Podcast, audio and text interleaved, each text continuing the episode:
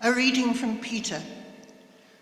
Since, therefore, Christ suffered in the flesh, arm yourselves also with the same intention. For whoever has suffered in the flesh has finished with sin, so as to live for the rest of your life in the flesh no longer by human desires, but by the will of God.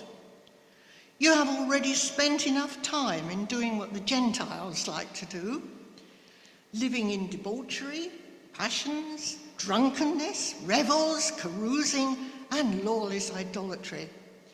They are surprised that you no longer join them in the same excesses of dissipation, and so they blaspheme. But they will also have to give an accounting to him who stands ready to judge the living and the dead. For this is the reason the gospel was proclaimed, even to the dead so that though they had been judged in the flesh, as everyone is judged, they might live in the spirit as God does. The end of all things is near. Therefore, be serious and discipline yourselves for the sake of your prayers. Above all, maintain constant love for one another. For love covers a multitude of sins. Be hospitable to one another without complaining. Like good stewards of the manifold grace of God, serve one another with whatever gift each of you has received. Whoever speaks must do so as one speaking the very words of God. Whoever serves must do so with the strength that God supplies, so that God may be glorified in all things through Jesus Christ. To him belong glory and power forever and ever. Amen. Beloved, do not be surprised at the fiery ordeal that is taking place among you to test you, as though something strange were happening to you. But rejoice insofar as you are sharing Christ's sufferings, so that you may also be glad and shout for joy when his glory is revealed. If you are reviled for the name of Christ, you are blessed, because the Spirit of glory, which is the Spirit of God, is resting on you. But let none of you suffer as a murderer, a thief, a criminal, or even as a mischief maker. Yet if any of you suffers as a Christian, do not consider it a disgrace, but glorify God because you bear his name. For the time has come for judgment to begin with the household of God. If it begins with us, what will be the end for those who do not obey the gospel of God? And if it's hard for the righteous to be saved, what will become of the ungodly and the sinner? Therefore, let those suffering in accordance with God's will entrust their lives to a faithful Creator while continuing to do good.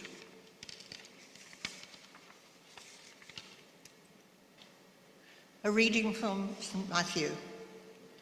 You heard it that was said, You shall love your neighbour and hate your enemy. But I say to you, love your enemies and pray for those who persecute you, so that you may be the children of your Father in heaven. For he makes the sun rise on the evil and on the good, and sends rain on the righteous and on the unrighteous. For if you love those who love you, what reward do you have? Do not even the tax collectors do the same? And if you greet only your brothers and sisters, what more are you doing than others? Do not even the Gentiles do the same? Be perfect, therefore, as your heavenly Father is perfect. We've been looking at um, 1 Peter for the last couple of weeks, and Simon has uh, done quite a few of the really difficult passages. and I'm really pleased about that.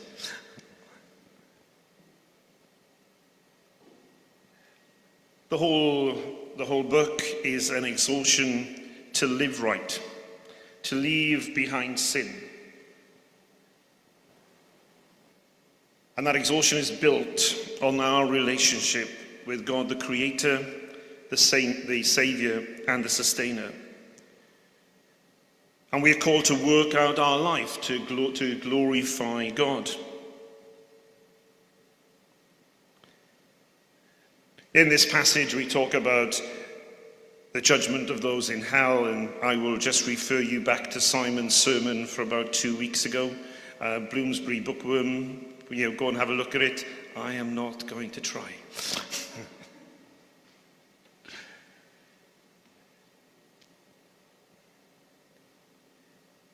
but we are called because of God's great mercy and great love towards us to live differently. What I liked as I've read through the, the, the letter is that the writer has done what every good preacher should do. And if we don't do it, you should tell us that we didn't do it. He starts off by telling the people, these readers what he's going to tell them. Then he tells them what he's telling them. And then he repeats what he's told them. He reminds them what he said. So throughout this passage, there's, there's always this whole thing about being different, changing, being better, experiencing God's love and God's mercy, and showing the world the glory of our God. I've been interested in the last three months. Well, the last six months, I suppose, we, as you know, we've just moved. If you don't know, I've just moved from London to Stevenage. It's a little town outside the conurbation, but it's sort of set in the countryside. And as I've been travelling back and forth, it's been interesting to see the fields change. When we went to look at the house, first of all, they were brown and bare. Then they got little green shoots. Then they got big green plants. Now they're golden, sort of dry, but we won't go into that. Um, and they're now being harvested. So those fields are now going back to where they were in January. And having lived in London for about 30 years and been brought up in the South Wales valleys, the, the, the rolling of the seasons isn't something that I, I didn't know about. The change of plants isn't something that I didn't understand. You know, we had an allotment.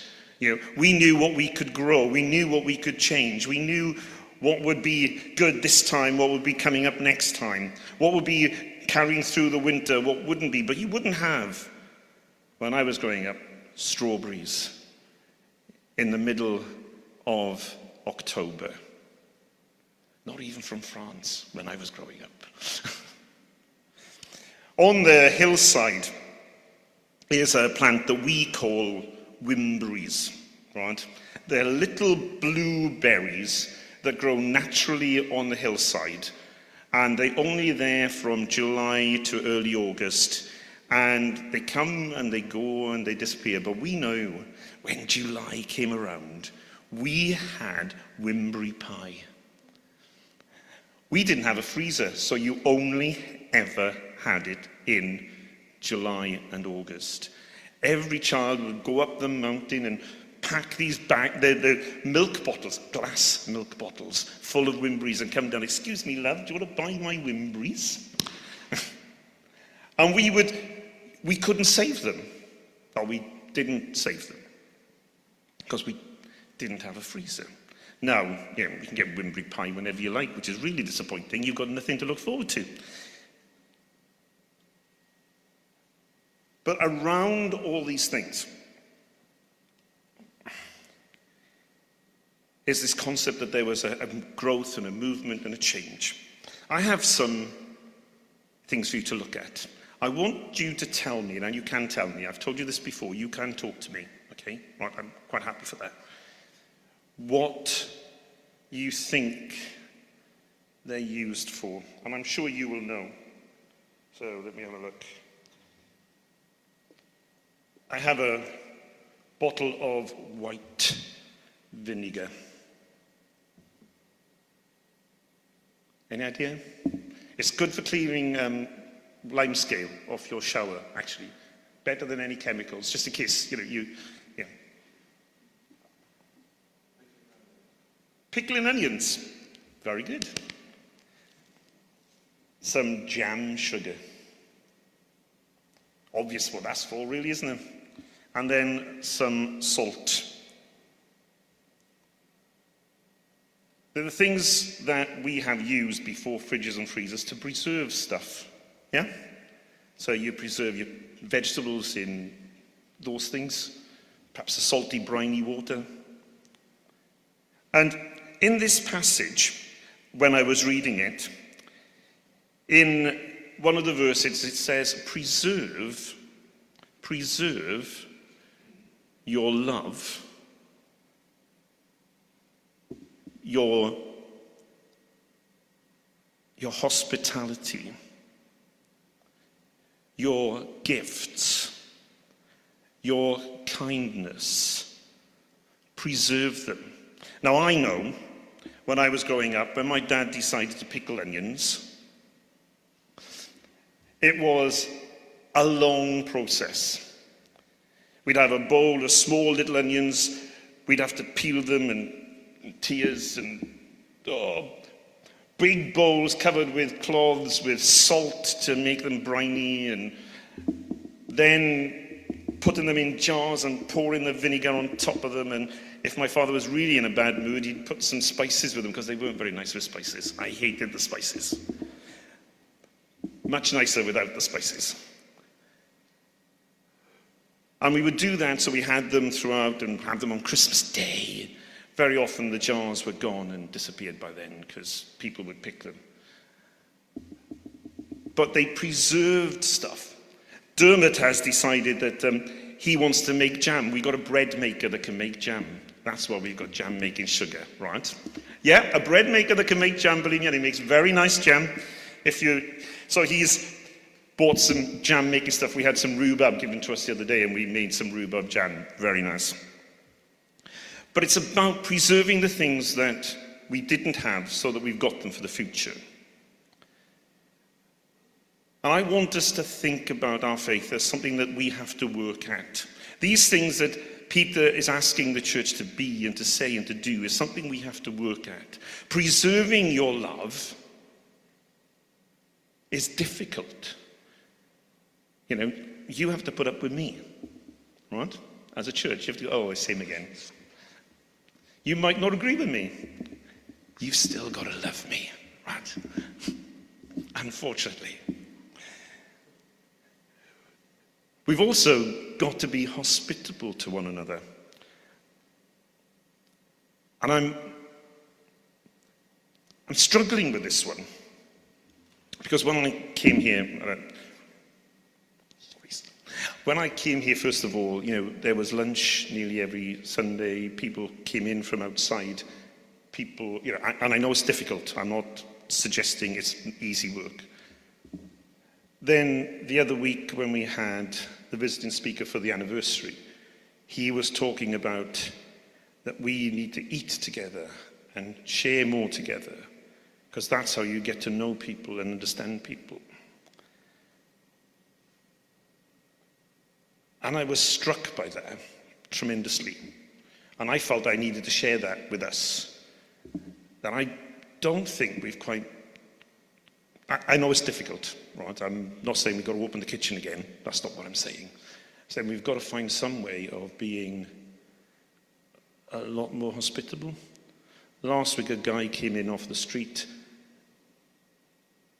and we'd done what we could for him. We chatted to him and all sort of things but there wasn't a lot that we did with him. And when I was reading this passage, it just I just thought, okay, all right. Okay, I think someone's having a go at me again. Um, someone's trying to tell me something. And I do think we, we need to find some way of being that more open and you know, it's great that when people do come, they sit in there and we, we try and get them sandwiches and those sort of things. But we need to be a bit more hospitable. We've been, you know, the doors have been closed.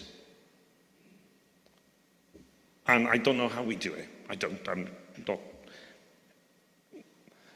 But the passage that goes with this is the one from Matthew where you are to love your enemies, do good to those who hate you. You know, and it's not just the people we want to feed, eat with, it's the people that we don't want to eat with. It's not the people we want to love, it's the people that we don't want to love. And it, sorry, it can be very difficult. Um, it can be very difficult. But then it's also about using our gifts and our talents. You know, we've got to preserve our gifts and our talents. And I know that, you know, if you don't use it, you lose it.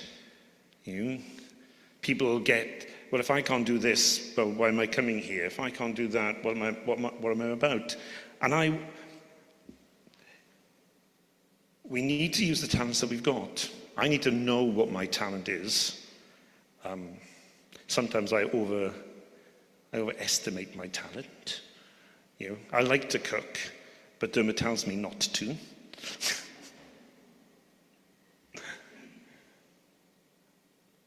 and I, I, I want us to, I, I want us as a fellowship to, to think about the things that we used to do, the things that we still can do, how we do things differently so that we can do them. Because we need to be hospitable, we need to be loving people, we need to be cherishing people inside and outside. And I'm, I, you know, it's easy to say. I never done a single cooking session downstairs. I will be honest. Right? Never did. Right? Um, I haven't even made coffee. Don't put me on the list, Libby. but I think we need to come back to some of those really important things about love and hospitality and generosity and kindness. And basically, that's all I've got to say. i have had a bit of a tough week, and I would appreciate your prayers for um, my family. Sorry. Um, but so, you know, if you could just pray for us, we've had a bit of a tough week. Um, and uh, yeah, and then, uh, shall I be honest with you? I preached on the wrong passage. This is the same passage you had last week. Did you notice? but you know, it's a total different sermon. It, the list I've got is in, is got American dates on it, so it's 7, 31, 22. And I just went, 7, dink. Uh, this morning when I was looking through it, I thought, okay, do I tell them? but we, I, I, we need to love and be hospitable and be generous to one another and be supportive of one another. You know, the early church, you know, they had to have each other because there was nowhere else they could go. They didn't have um,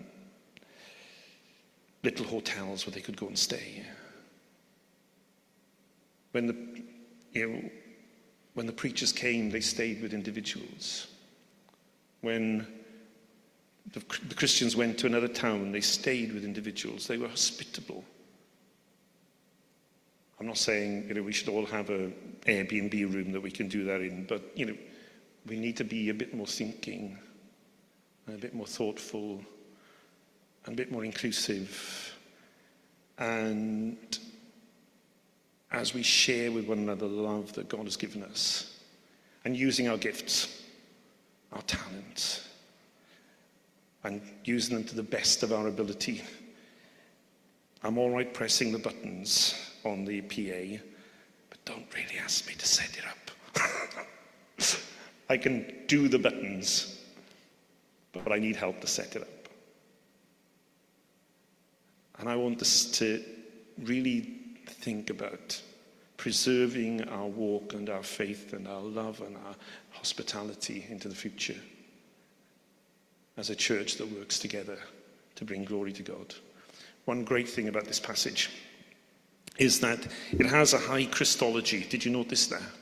All glory and honor goes to the Son, um, not just to the Father. It's a very high Christology. And I thought it was amazing. That's why we've got such wonderful hymns. And I apologize for the first one not being too inclusive, but we tried. And it wasn't possible.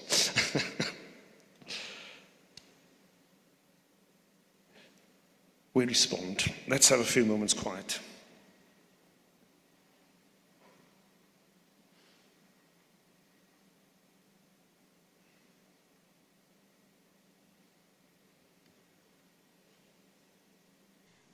I think Solomon is going to bring the prayers of intercession. Thank you, Thank you Nigel. Amidst the global economic hardship, alluding to the cost of living crisis, the war that has been experienced in Ukraine, geopolitical tensions and divisions, it is difficult to have hope as we struggle with our faith in God, our Creator. We are not the only generation that experience such unease and uncertainty. Our prayer mirror and reference biblical men who wrestle with similar difficulties. Yet their faith in God was stronger. Men such as Jeremiah, Nehemiah, rebuilding in the face of great odds in overcoming national shame and reforming of the conduct of the children of Israel. The story in Job is a story of unmerited suffering. He understood his suffering with a rather deep spiritual connection with God. And King David, to be able to serve God without distraction and remain faithful to the very end. Let us pray. O Ancient of Days, the bright and morning star, the one that makes way out of no way. Majesty, we are humbled by your greatness and unconditional love and your grace. We worship you, O Father. Thank you, God, as you have shown us your greatness. We know that you can do everything, anything, and no purpose can be withheld. We pray that we, as a community of servants in your kingdom, our work on earth will continue to be brightened by your faithfulness. We pray for the ministries of aid that are provided for relief, education, and healthcare. We pray that your humble servant will continue to have courage in working to make the world a better place. As nations trade amongst themselves, fairer and open channel of trade will develop and that one part will not feel cheated and the other part profiting. Our collective responsibility will be inspired by truth and openness. Lord, we pray, we continue to pray for the peoples of Ukraine and of Russia. How we have not understood that war begat destruction, hunger, and destitution. Help us to grow in love, to believe in peace, and to believe in peaceful coexistence and understanding. Lord, we pray for the peoples of China and Taiwan. Our tensions grow between the two peoples. We pray that the military might of one would not be a threat to the other. And the smallness of the other would not be an advantage to the other one, as we all are your children, made equally in your kingdom. Give ear to our words, O God. Lord, listen to our cry for help, our God and our King. Hear our voice in the morning. We lay our request before you and wait in expectation. We refuse to stand in the presence of those who dwell on hate. We pray, O God, for nations caught up in serious economic crisis We pray that you will step in at this moment, Father, amidst income uncertainty, higher price increases, strikes action, which leave families unable to manage their homes. By your grace and mercy, you will come to us and we will bow down and praise your holy name. With these and many other blessings, we ask in your name. Amen. And now to him who is able to keep us from falling and to present us before his glorious presence without spot or blemish, be glory, honor, power, and authority now and forevermore. Amen.